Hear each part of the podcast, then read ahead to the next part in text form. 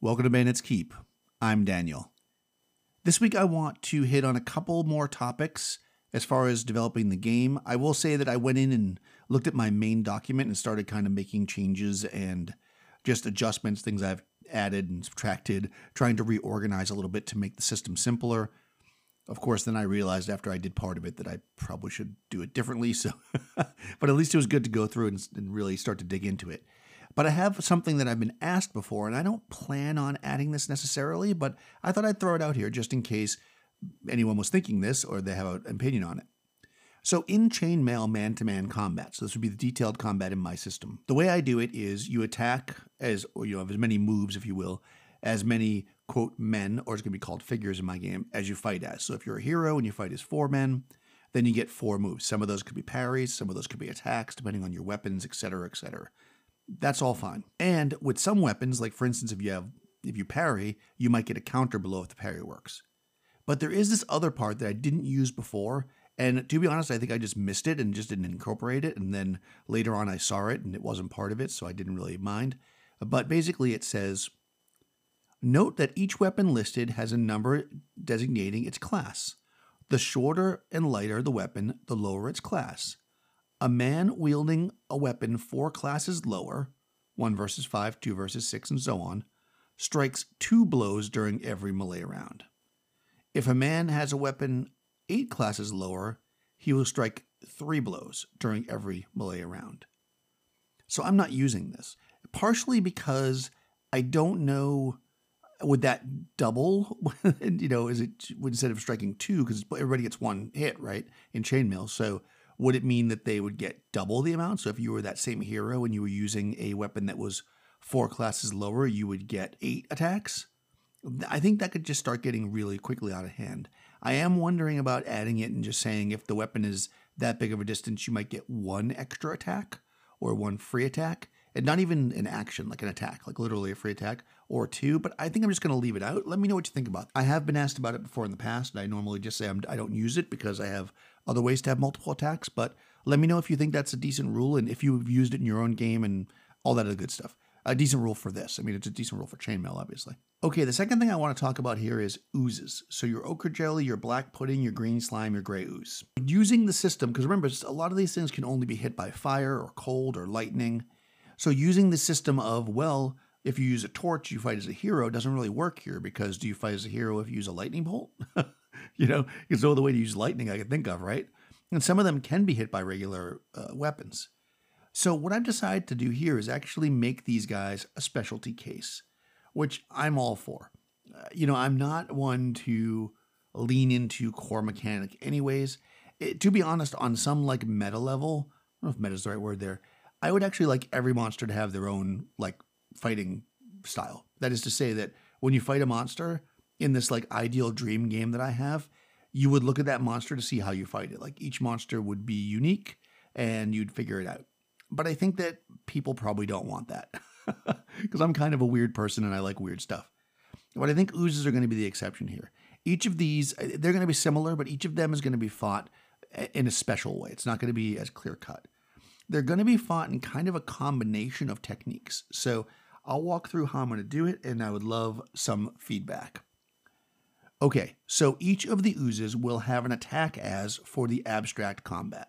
So that is to say, an ochre jelly attacks as 5 heavy foot. If the ooze scores a hit, it will begin to go through your armor because that's basically what happens. So the, when they first land that uh, that hit, rather, and this is any hits, so not enough hits to kill you, but any hits. So let's say that a hero needs four simultaneous hits to kill them. They fight an ochre jelly, it hits them one time, it basically sticks to your armor. So it just needs a hit to stick to your armor. If it sticks to your armor and it's an ooze that can do it, it will start disintegrating the armor. If it's not an ooze that disintegrates armor, it will still try to work its way to your skin. And what will happen is every round from that point on, you will take 1d6 damage per hit die of the ooze. This makes oozes very powerful because they effectively auto hit after they hit you the first time. Now, the balance here is that oozes are always hit by you as well. So if you want to fight an ochre jelly and it can be killed by fire, and you run at it with your torch and you jam the torch into the ochre jelly, you will do a d6 damage per hit die yourself. You don't have to roll to hit them. They just you just hit them. This is going to be a simplified system. It does obviously use hit points, and the reason why I think hit points work here is because I I just imagine the ochre jelly isn't having a boxing match with you. The ochre jelly is destroying your armor. It is a detailed, in your face, you want to know what's happening type of combat. So for those oozes, that's basically how I'm going to do it. Green slime as well, I think, although green slime had its own rules before, but I, I like the idea of it being similar, but I think, well, I, guess I'll tell you. So the way that green slime used to work is that you, if you, if you walked under it, it would, if it surprised you, so in other words, one or two, it will land on you. If it lands on you, it begins to destroy your armor. After it destroys your armor, then it will touch your skin and begin to turn you into a green slime. Now, I was actually talking to Todd, who I've been talking to a lot about these things. Right now, what what happened? So before I before I do that, let me roll back. So the way it works currently is once it dissolves your armor, it does two dice of damage. Then the next round, it does four dice of damage. Then it does eight dice of damage. It keeps multiplying basically as if it's taking over your whole body, which is cool and incredibly deadly. but I also started thinking to myself last night when I was talking to Todd that perhaps you could treat green slime almost like a disease so it gets on you and it actually takes a turn before it begins to turn you into green slime because it does say a turn in the book. So I mean, a turn to in 10 minutes, right? So slime falls on you. If you don't get it off within the first round, it gets on your skin. After one turn, it begins to start turning you into green slime. So you have a turn to burn it off with a torch, to cast cure disease on it, to chop your arm off if it's on your arm, whatever. And if you don't do it, it will begin turning you into green slime. I think it would be more dramatic and cool if this took a while, like not just a handful of rounds and it kills you, because the other oozes kind of do that. The green slime could be a slow, creeping death that turns you into green slime over the course of, who knows, like hours, possibly days, depending on how I want to do it, treating it like a disease.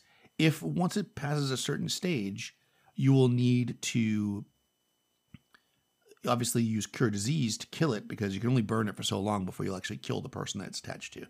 So that's kind of what I'm thinking about green slime. Again, there's right now, currently, the way I've been using it is it lands on you, it does damage multiplying each round.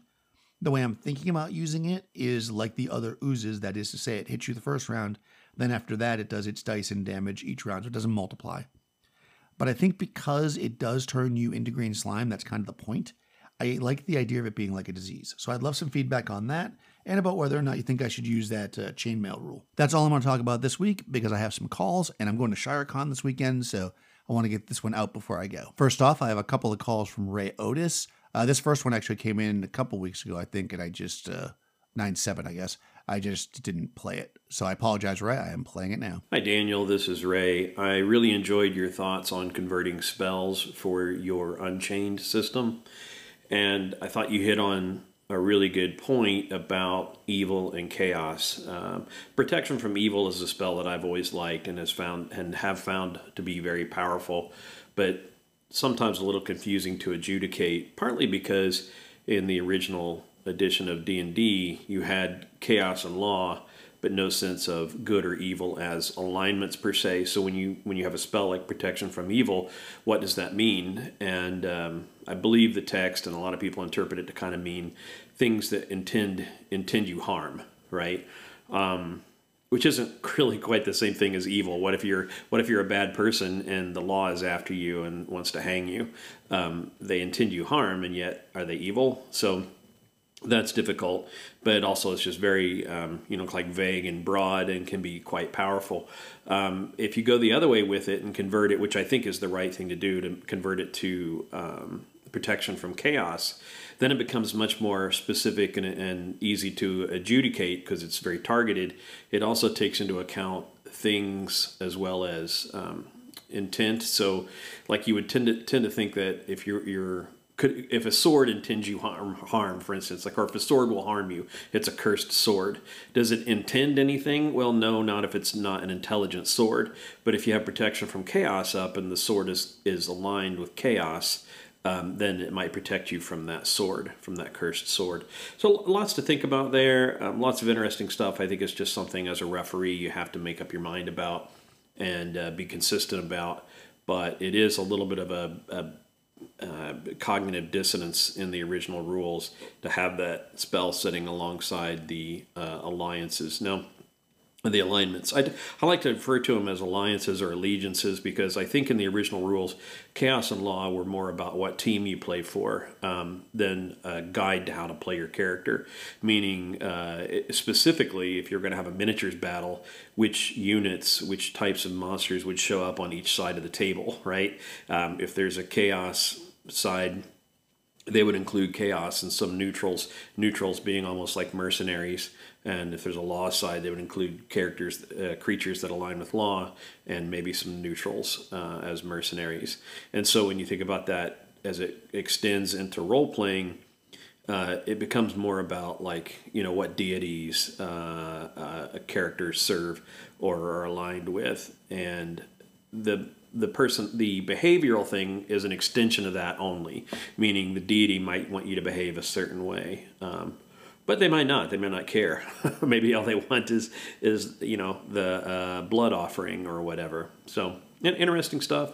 Again, thanks for doing all your videos and your podcasts and whatnot. I get hours and hours of enjoyment from listening to you, and uh, really appreciate what you do. Thanks. Thanks, Ray. Uh, a lot of things to think about there. Uh, yeah, I think that you know it's right exactly what you say. Uh, the alignment system, it seems, you know, based on chainmail and OD&D, but at least three little brown books, it really does seem to be like what what team are you playing for? And of course you could extend that, and I think people do, right, via role play into like for instance, I'm reading the Brak the Barbarian series, and clearly the chaotic god, the people that are operating for or you know doing the tasks for the chaotic god are doing the things that a lot of people would consider evil, right? But that's that's the god just wants these things that society is you know considering evil the god is actually a god of chaos, if that makes sense in in my game. So yeah, totally agree with that. Uh, I think it's it's one of those spells, and you know one of the things I'm trying to do with this is to give enough meat on the bones so that people understand how I would play it at my table or my intention of the version of the game I'm creating. But I also want people to make their own interpretations. So I don't want to fill in the details too much, but at the same time, I want to give enough meat. So yeah, that's what I'm trying to get at there. Thank you so much for the kind words. All right, Ray's got another call.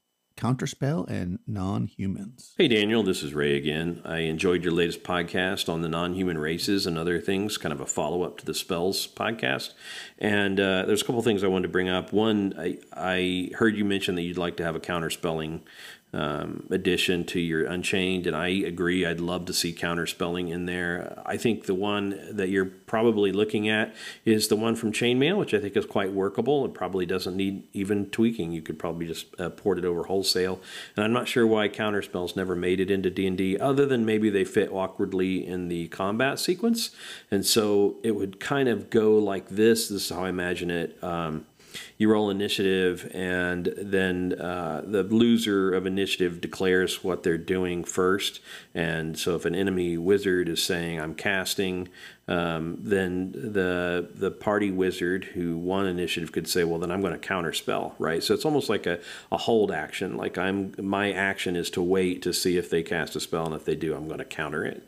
Uh, and that's a little awkward to adjudicate, especially if you do the combat sequencing a little different.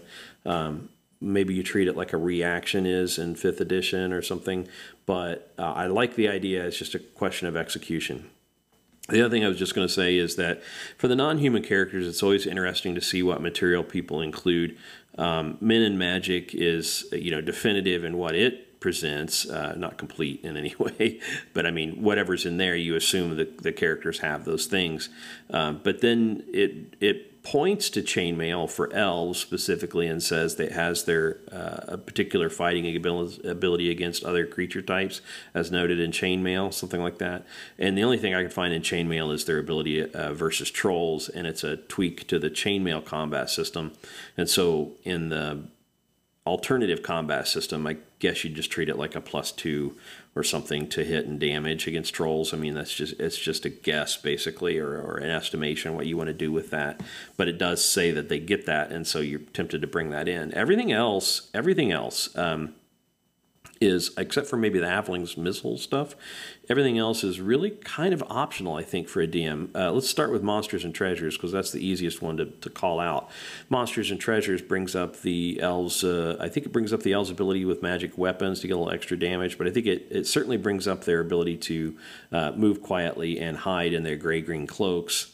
Uh, for dwarves, it brings up the half damage to dwarves from larger, clumsy types like giants and ogres. Uh, because of the dwarf size, uh, there's no entry for hobbits, so we might assume that hobbits would get that same benefit because they're even smaller but we won't we don't know that because there's no entry for hobbits as monsters. But I, I just want to say that you know monsters are not characters right? One of the things we know is that all monsters can see in the dark and the minute they become attached to a character party um, either as a character or a hireling or or a retainer or whatever they lose the ability to see in the dark immediately. Uh, and for whatever reason that is however you want to justify it my point is uh, nothing in the monster entries really needs to be like uh, mandatorily brought over to apply to characters. So then you look at chainmail. Chainmail has lots of stuff, right? Nothing for dwarves particularly, but for hobbits, it says they can uh, throw missiles as far as a bowman can shoot, which doesn't it doesn't define what type of bow or anything, but it is interesting what uh, what they say there. Um, and that they can hide, right? That they it doesn't explain it very well, but basically as a unit, they're they're good at hiding. Um, for elves, it mentions split move and fire, extra damage from magic weapons, um, the ability versus trolls, and uh, is there anything else? Uh, the, well, hiding, you know, right? Hiding in their gray green cloaks. And uh, again, I think what that presumes for elves is they start with a elven cloak and boots, and you can decide whether characters get that or whether they have to adventure for it, maybe to do a mission for an elf king or something to to be given those. But um, yeah, I think it's just it's just interesting what is drawn in, right? You you can't most of it you can't uh, translate 100% or it's not it's either not given to you enough detail you know only suggested or it's given to you in a way that works for chainmail and then what you do with it in the alternative combat system is kind of up to you um, or for characters is kind of up to you. But I, I just would point out you know chainmail is about units and monsters and treasures is about monsters. Neither one is specifically about characters and so I, I don't feel compelled as a as a DM to bring any either of those things in too seriously. Um, but you know, DM's choice, right? So thanks again, and uh, I'll talk to you real soon. Thanks, Ray. Yeah, really good points there. Uh, you know, I did. I have um, right. I because I was trying to use chainmail as my basis for the combat, which is basically what we're talking about when we're when I'm kind of putting this together. At least at this point, that is where I pulled most of the stuff I, I did not, if I remember, now I have to look again. I, I didn't pull certain things. Right. Okay. So, for instance, I didn't to, to confirm. I didn't give the elves the ability to hide because I also took that as Elven cloak and boots, which is basically listed, especially since it says with the cloaks, right? You know whether or not you wanted to start with that. I mean, that's actually a pretty interesting idea. I hadn't really thought about that. I, I did keep though the using of the magic swords and the extra dice against goblins and stuff. And with the halflings, I basically just made all weapons short range. I feel figure that covers the things there. But as you say, none of it really needs to be in there. It kind of comes down to what you want to do. I just feel like because I'm not using the alternate combat system, I'm trying to use chainmail as much as possible. So yeah, 100% makes sense. As far as counterspell, yeah, I agree. And actually, I really like your idea. I was talking to Todd last night uh, about several things, and that was one of them. And I said I'll probably just use the chainmail one but then the idea came up uh, is like, does it use a spell slot? Is it a spell? Do you need to declare it? The way that you're saying to do it is actually really elegant uh, using the initiative. Since I typically have everyone state their actions first, that would be a little more difficult, but not impossible. The way that I had basically thought about it was you would say, I'm casting a spell, and then like write it down on a piece of paper or just know it in your head and know your characters aren't your players aren't going to lie to you, and then you would just ask them, which would make them have to decide if they're casting a counterspell. And they may ca- cast it even if the other person is not casting a spell. which is a little bit clunky, and maybe people have a lot of misfires. You know, he didn't love the idea that there was no cost. So, you know, there's some back and forth on it. I'm not sure what your thoughts are on the cost of it, if it should cost a spell slot. I don't think it should, because then what kind of spell slot would it cost? Oh, you know, does it have to be equal to what you're blocking? All these other things start coming in. And I don't think I want to get that complicated with it. I like the idea you have to roll for it.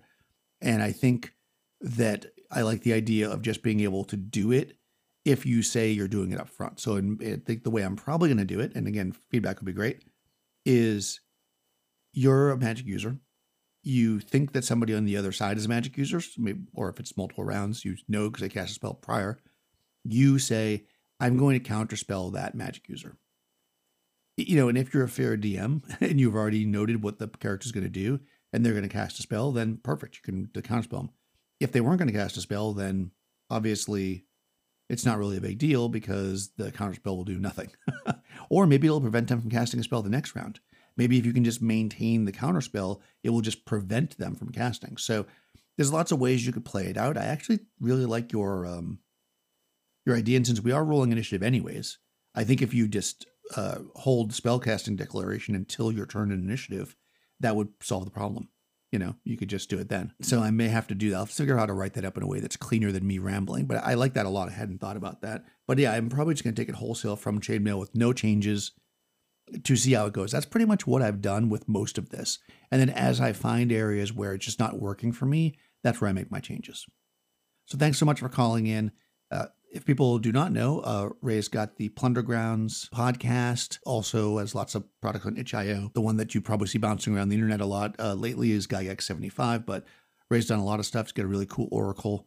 And uh, yeah, thanks for calling in. And we got some calls from, I believe, Jason. Actually, I got a whole bunch of calls here from Chicago Wiz. We'll do those first. this time, this time they sent them in a bunch of uh, short messages. Hey, Daniel, is that thunderstorms? Or was that the secret word? Both. Hey, Daniel, Michael, Chicago Wiz once again, and this is probably going to be the last comment from your classes and races episode.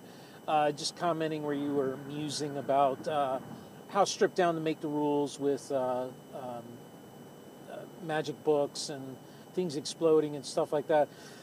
you know, that's something that playing Classic Traveller is kind of teaching me with this idea of random difficulty. Um, you know, the, the players had uh, to, they were trying to upgrade a computer on an old shuttle so that it could do more than one thing at a time. And I randomly rolled to see, well, how difficult is that really going to be? Well, it ended up that the dice told me, no, it's going to be really difficult. And so then I made the, uh, the player uh, roll against it. And, and they didn't know. They just were like, hey, you know, you need to make a roll to see how well you're going to do this. Ah, you missed it. Well, it's going to take you a little bit longer. It's going to take you double the time instead of. But, you know, not every time. And, and that's something that I think, you know, we as, we as DMs maybe, you know, I, I think a lot of DMs fall into this, well, it's got to be all procedural, you know. We must follow step one and then step two, and then step three, and then step four. And you know that's great and all, and and it certainly helps. But I, I think we forget that, you know, in in the literature and in the movies and whatnot, you know, they're always struggling to copy spells in the books, but sometimes, you know, it, eh, that one spell, just for whatever reason, and that's a DM rolling at random to say, oh, is this going to be screwed up or is this going to be fairly straightforward?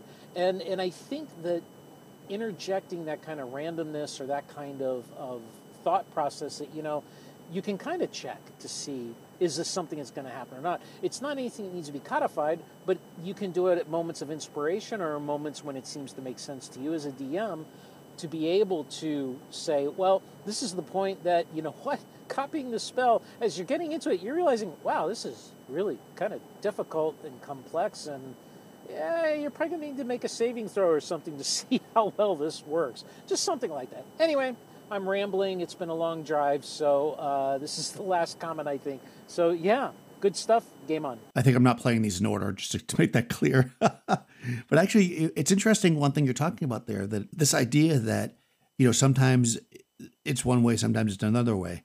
And there's certainly a I first of all, I agree.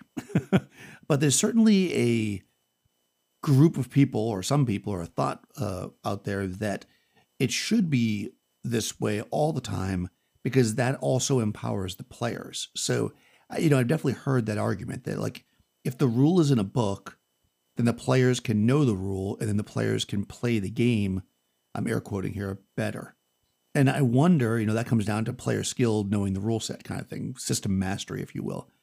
But if you don't do it consistently, then they can't do that. Now, again, this is not my belief. To be fair, I often say that the thing that needs to be consistent is that you're fair and that it makes sense in the world. But that I do see the argument the other way. And again, I would love feedback on that from people that believe that way because I know that probably somebody listening to this podcast feels the way that no, if if you need to copy spell into a book, there should always be a rule for it. Because if there's not, it's not fair. The DM can just fiat it and go, oh, today I'm going to make it more difficult. But again, if you play by the rule of what's consistent is that you're fair, then I think you won't have that, right? The DM's going to make it difficult when it's fair that it should be. And if not, then they're going to make it when they just want to be a jerk. hey, Daniel, Michael Chicago Wiz with yet another comment on classes and races, but uh, based on the comments, you're you're uh, talking to Jason about illusions, and you have to do something to actively disbelieve it that's brilliant. I mean, that should be to me, and that makes a lot of sense. And I think that's something I'm going to instantly adopt. Um, the idea you've got to actively do something to counter the. You can't just walk into the room and go, "Oh, I disbelieve everything." Well, what the hell is that? You know? No, you have to go in and actively do something. And if you're, you know, if, if you're in combat and you're going, "Well, I disbelieve," well, that's your action for the round of doing whatever it is that you're going to do to actively disbelieve. You know, you got to walk up to that orc and poke it in the face, you know. I disbelieve you, poke, roar, slam. oh, that's hilarious. Anyway, that that's that is so awesome, and I'm I'm sure maybe that's somewhere in, in somewhere written someone's come up with that idea, but I love it. I'm going to use it. Thank you for that. All right, game on.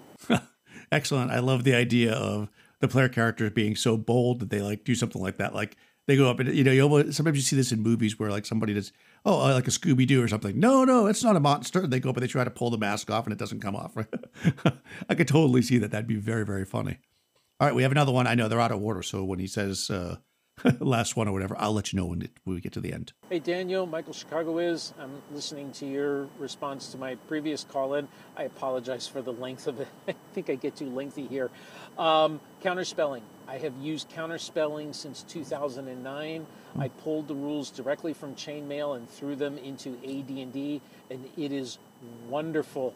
Uh, and it's always funny when, when my you know my magic users are running around and, and they start to cast a spell. I go, "Oh, you're being counterspelled." They're like, "What? I'm what?"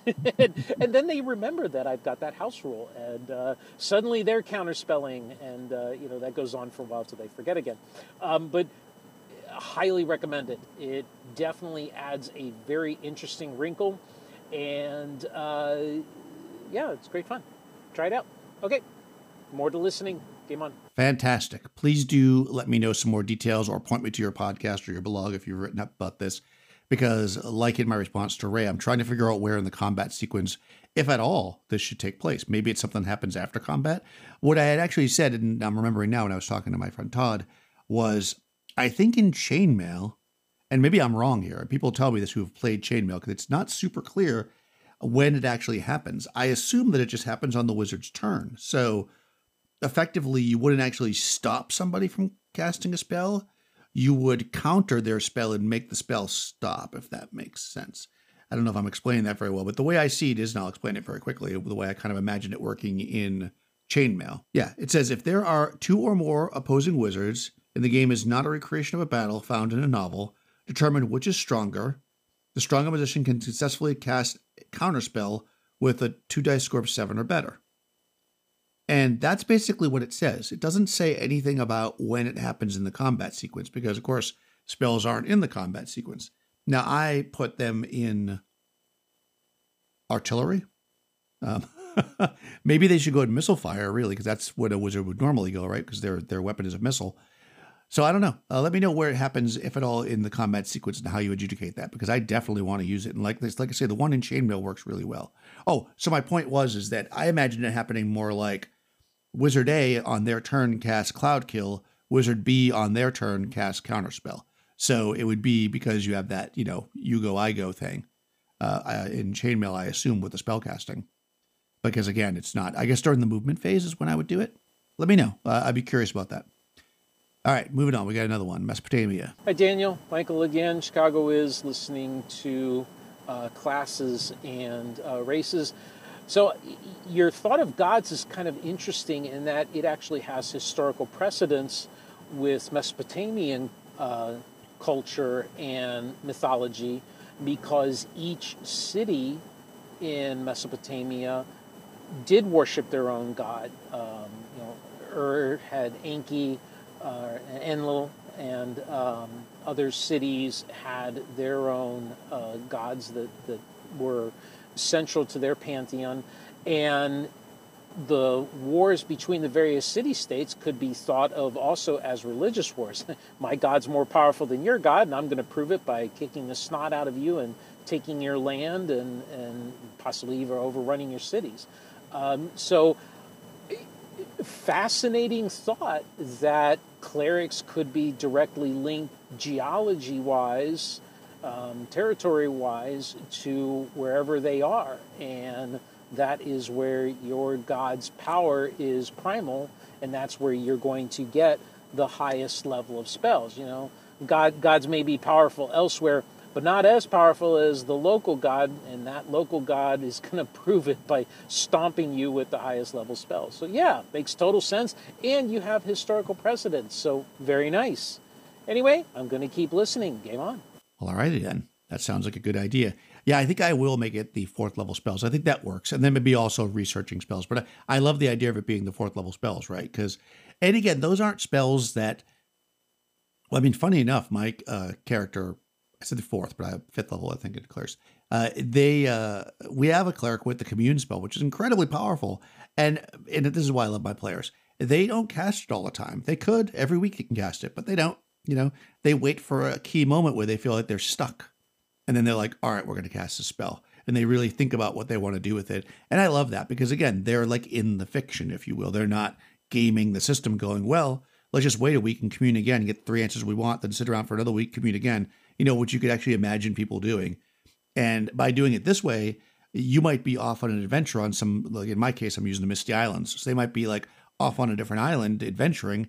They run into something where they need that commune spell, and now they have to travel back to their homeland to cast it. I really love that idea. So I think I probably will end up incorporating that. Any more feedback from other people, let me know.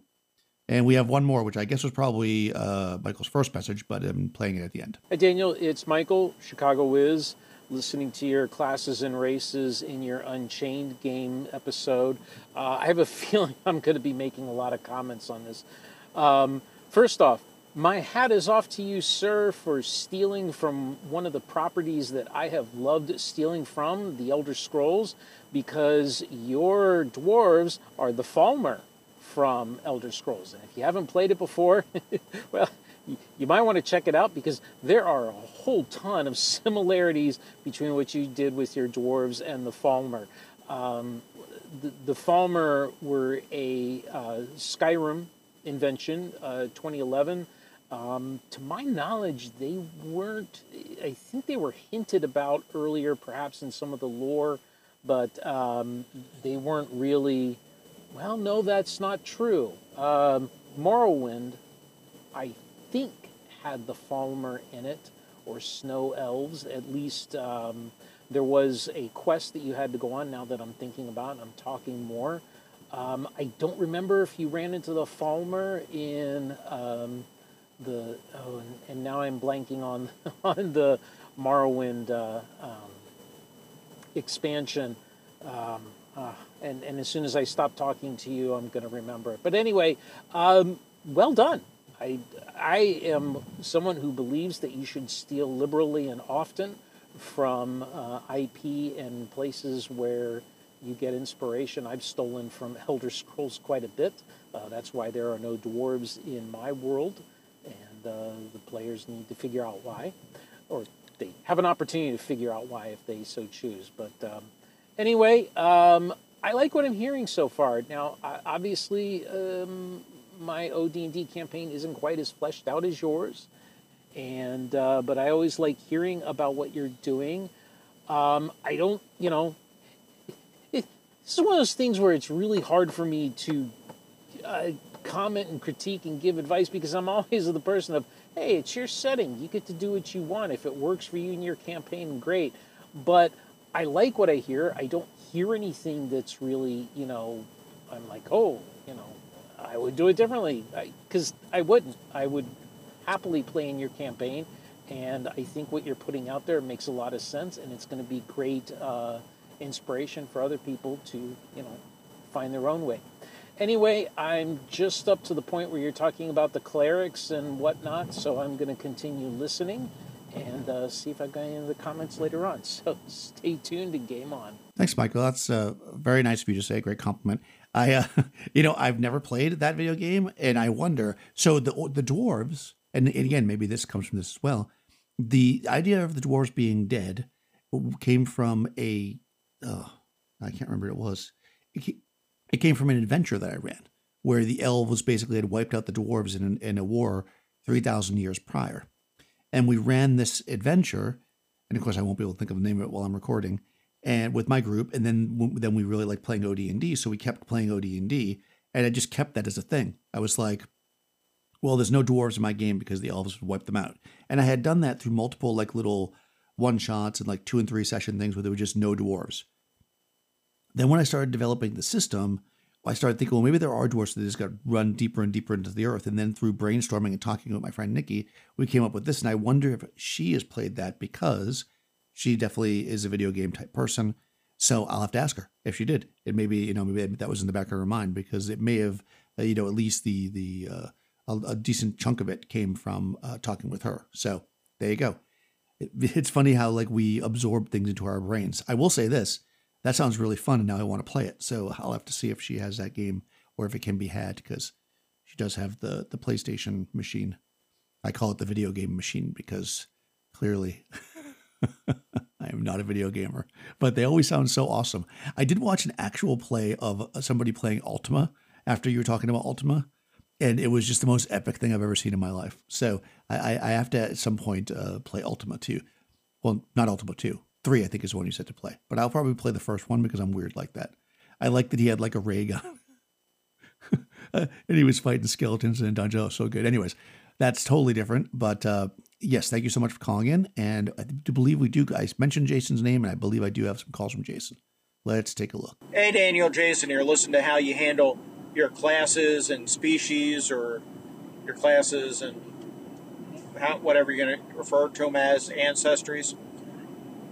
So, for straight sword and sorcery, I mean, obviously, you, you mainly stick to human, but I think I would get rid of halflings. I don't know the halflings really need to be there at all. But that said, there's no problem with having them in there. And they're, they're in the base rules, and people are going to see references to them in chainmail. So, no harm in having them there at all. As far as elves go, I like the way it's set up originally, and, and if you haven't looked at Delving Deeper, Delving Deeper, which is another OD&D clone, that does it as well, where you have to pick what you're going to be. So before you go out to adventure, you have to pick: are you going out as a magic user, are you going out as a fighting man? And I like that. I like making them have to do that choice. But if you are going to make them a combo like we have in later editions, I would 100% make them spend experience points for a class they're maxed out in. Because otherwise, they're going to progress too quickly in the other class. I, I don't think that would be uh, fair because the extra bonuses they get. As far as letting them choose to be a fourth level magic user, eighth level fighting man, I'm okay with that. You know, whether you're a fighting elf or a magic using elf. But I would look at the spells that are available if they get most of the cool combat spells and good spells by fourth level, then that might make them a little bit overpowered. I don't know. Um, I'm driving in the car, so I can't look. I'm trying to remember. I think you have to be fifth level to cast Fireball, but I might be wrong on that. Okay, let me listen to your cl- your thoughts on classes. So that was Jason from the Nerds RPG Variety Cast. Thanks, Jason. You know, I think you're kind of right. I mean, I feel bad because when I was a kid, and this is again, I've got to let it go. We got to start singing again. You know, I, the Halfling Thief, often named uh, Bilbo, uh, was my favorite character to play, and I have a hard time getting rid of halflings. also, I got to say, the always being in short range is a really, really powerful feature. So they're kind of good for that. They are limited, of course, but I think you're right. They're they're they're not hurting anything being there, but I don't know if I really need them. Insofar as the experience points, yeah, I agree with you. I, I think that if I am going to make them always progress in both, then I think you got to split it. Otherwise, the elves will just because right now I can tell you in my game we have one elf who's actually the oldest surviving character. He actually was the first character this player made, and the only one who survived through this whole thing. They are on seventh level now, so almost maxed out. They've never run any fighter level because really, because the way I have the game set up, if you're in a decent sized group, the elf being a magic user doesn't really hurt them because they can use the weapons. That's the way I do it, anyways. And they just can't wear the armor. And then what you do is the very first time you get a suit of magic armor, you give it to that elf. And now all of a sudden you've got effectively not quite as good of, but you've got a fighter. So the elf magic user only is just very powerful. So that's one reason why I thought about doing this because I think most people playing the game will just play elf magic users. Uh, as far as the choosing fighting elf, magic elf, I think I might use that because I do like that idea. And also, as far as what you said check the spells. Uh, at fourth level, you can only cast second level spells, so you would not be able to cast Fireball. Fireball being a third level spell.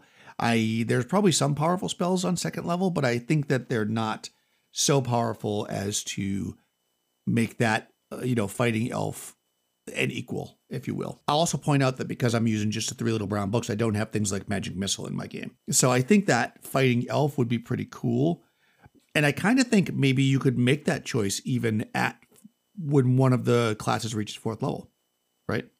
That's when you make the choice because obviously you have to make it when one of them reaches fourth level. So you could start off as an elf and then let it be a later choice. So through the first through the first uh, three levels, you just you you're both right equally, and then when you get to fourth level, you decide if you're going to be a fighting elf. Like it's kind of a path you can choose, almost like the way Fifth Edition does it. I'm not sure though. I'm still up in the air about that. I'll probably just leave it the way it is because it works, and why change it if it's not broken? And people can obviously homebrew whatever they like. Try three on classes. I, I keep wandering off and, and diarrhea of the mouth. Um, so clerics and gods. I like the idea of each people or each city having its own god. When you look at Conan, the stories, and especially like the Marvel comics, we see multiple gods discussed. We see some characters invoke multiple gods, right? Um, so I like having that in there. I think the smaller, lesser deities of like a, a backward people or a um, of a city or something like that, but some of these smaller deities probably wouldn't have the reach and the abilities that some of the bigger gods have, without a doubt. You know, Mitra or, or Mitra, however you say that, would be, you know, kind of be like what you're setting a pastor to be in your world, right? Um, why would all the PCs follow the main god, though? I, I realize game wise it makes it easy, but, you, you know, in world, I, am not sure it makes sense that they would all follow the same god. All the PCs follow this god, but NPCs follow whatever god they want. Well, again, it's it's all how you look at it. I'm Sorry, I'm cutting in. It's not that all PCs follow the same god. It's just that the class cleric would be worshippers of Hastur.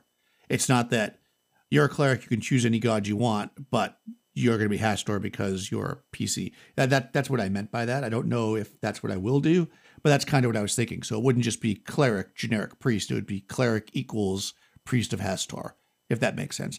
And actually, since you were talking about Conan, that tracks a little bit with the with Mithras, right, or, or Mithras, because that's the one god that we seem to see everywhere, and they're the ones that are like recruiting people and they're moving around.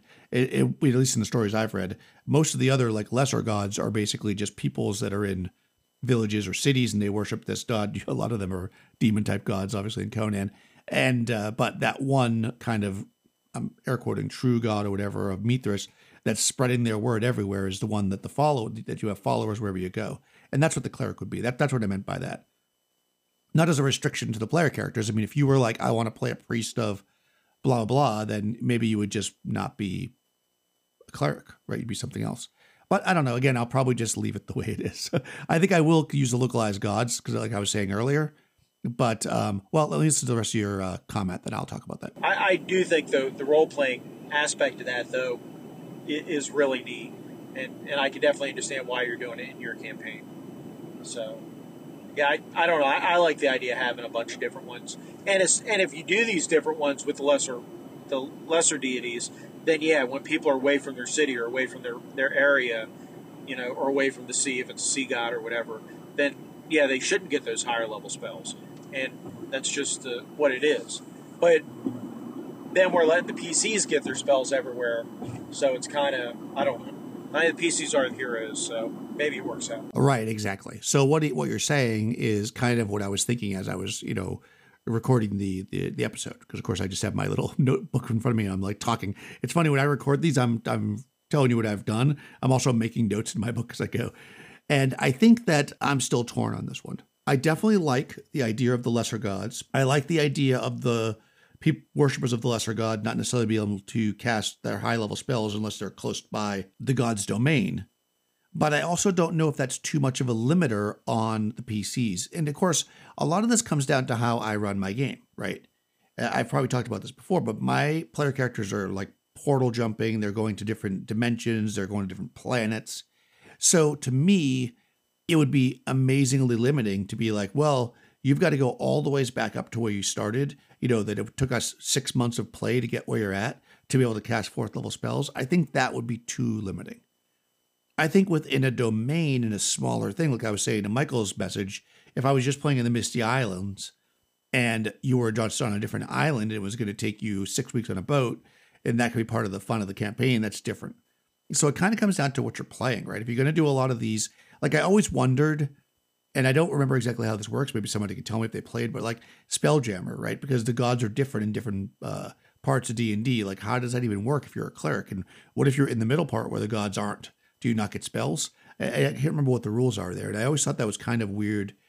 And only from the point of view of a gamist or a player, where like I don't want to play a class that I'm immediately weaker because I'm not hanging out near my home, which means I don't have a reason to adventure.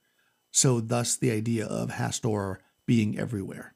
And the thing is, is that again, if I if you think about like I was saying earlier, the followers of Hastur being the clerics, and not everybody in the world even knowing, right? There's this powerful deity that that has power everywhere, but most people don't know about them. That's why I read that part from the book because I thought it was really interesting that the local person who had their own god didn't. They were like, "What? There's no gods that go press borders," you know. So again, I think that's really interesting, and perhaps the cleric would become. Uh, probably not in this version of it. This this alpha version, it probably won't be, but the cleric may actually be changed, right? Not even called that. It might just be called priest of Hastur or something to that effect. But anyways, I will. Uh, there's one more call from Jason, and that might be the end of our calls. But let's listen to this first, and we'll see. All they're thunderstorms. So, as far as the healing spells go, the cure wound spells go, yeah, I think having a faster cure wound spell works. If if they're too similar, the way you're going to use them in the game, then having that higher level spell heal faster, I think, is useful. Again, not instant heal where I can touch you and you, you're healed immediately in the battlefield. Although, in the case of a 24th level cleric, I'd be okay with that. but, yeah, the, the key is that you could, you know, potentially stabilize that character, and then after the combat, when you roll them over, they're, they're going to be alive still because of that those spells. But yeah, I like the idea of a, a faster healing spell. That's that's a good way to handle. It. Thanks, Jason. Yeah, I think so too. And again, that was I was talking about how I how I'm making notes myself as I do this. That was literally something I came up with while I was creating the episode and, and thinking about it. Because I think the idea of, uh, and again, I'm going from the playtest. It's like nobody, even though my cleric is capable of it, she's never taken a cure serious because the chances that it, it would be useful in the way that the spell is written uh, is not very good. Like, and you know, and you only have so many of those higher level spell slots. I think it's a fourth level spell. So really, it's it makes more sense for her to take two you know, cure lights and then uh, hope that two people don't go down the same round. and I do think I'm going to use the 10 minute, I think I said this last time, the you know just pop back up. I have been using these pop back up, but I, I think I think yeah, I think I won't have them pop back up. Uh, although in fantasy combat, I'll need to figure something out because if if it takes ten minutes in fantasy combat, then it's useless. So I, I feel like in that case it might be instantaneous, but again, that that kind of combat breaks the rules. I guess I'm going to go full circle back to what I t- talked about at the very beginning of this because that is the last call. Oh, unless somebody called online, which I will check. So if I pop back in with another call when I'm finished with what I'm about to say, then there's one more call, but I don't think so. I don't love a single system. But as I start to tighten the game up, I realize that people don't want to memorize three complete distinct things. So it's and there are some things that do overlap. Like each as much as in my fantasy mind, I would love every monster to have their own rules. You pick up the monster for the the rule for the ogre, and when you fight ogres, you use your strength plus your con divided by their charisma. Um, obviously, I'm being facetious here, but you know, and that's how you fight an ogre, right?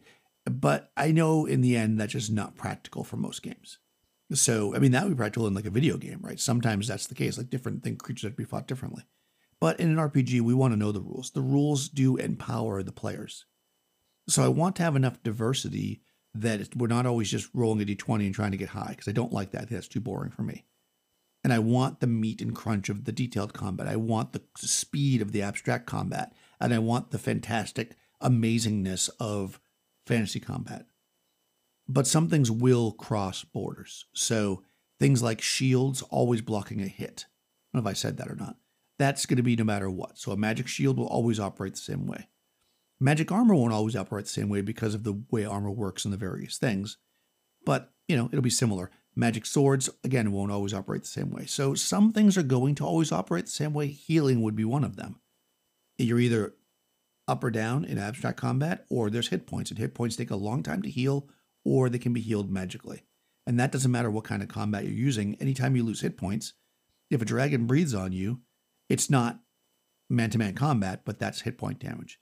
If a lightning bolt hits you, that's not man to man combat, but it's hit point damage. Stuff like that. Poison would be another thing. So that's what I'm working on now, figuring out what is universal, what's not universal, putting it together. I'm going to ShiraCon this weekend, so I will not work on it during this weekend.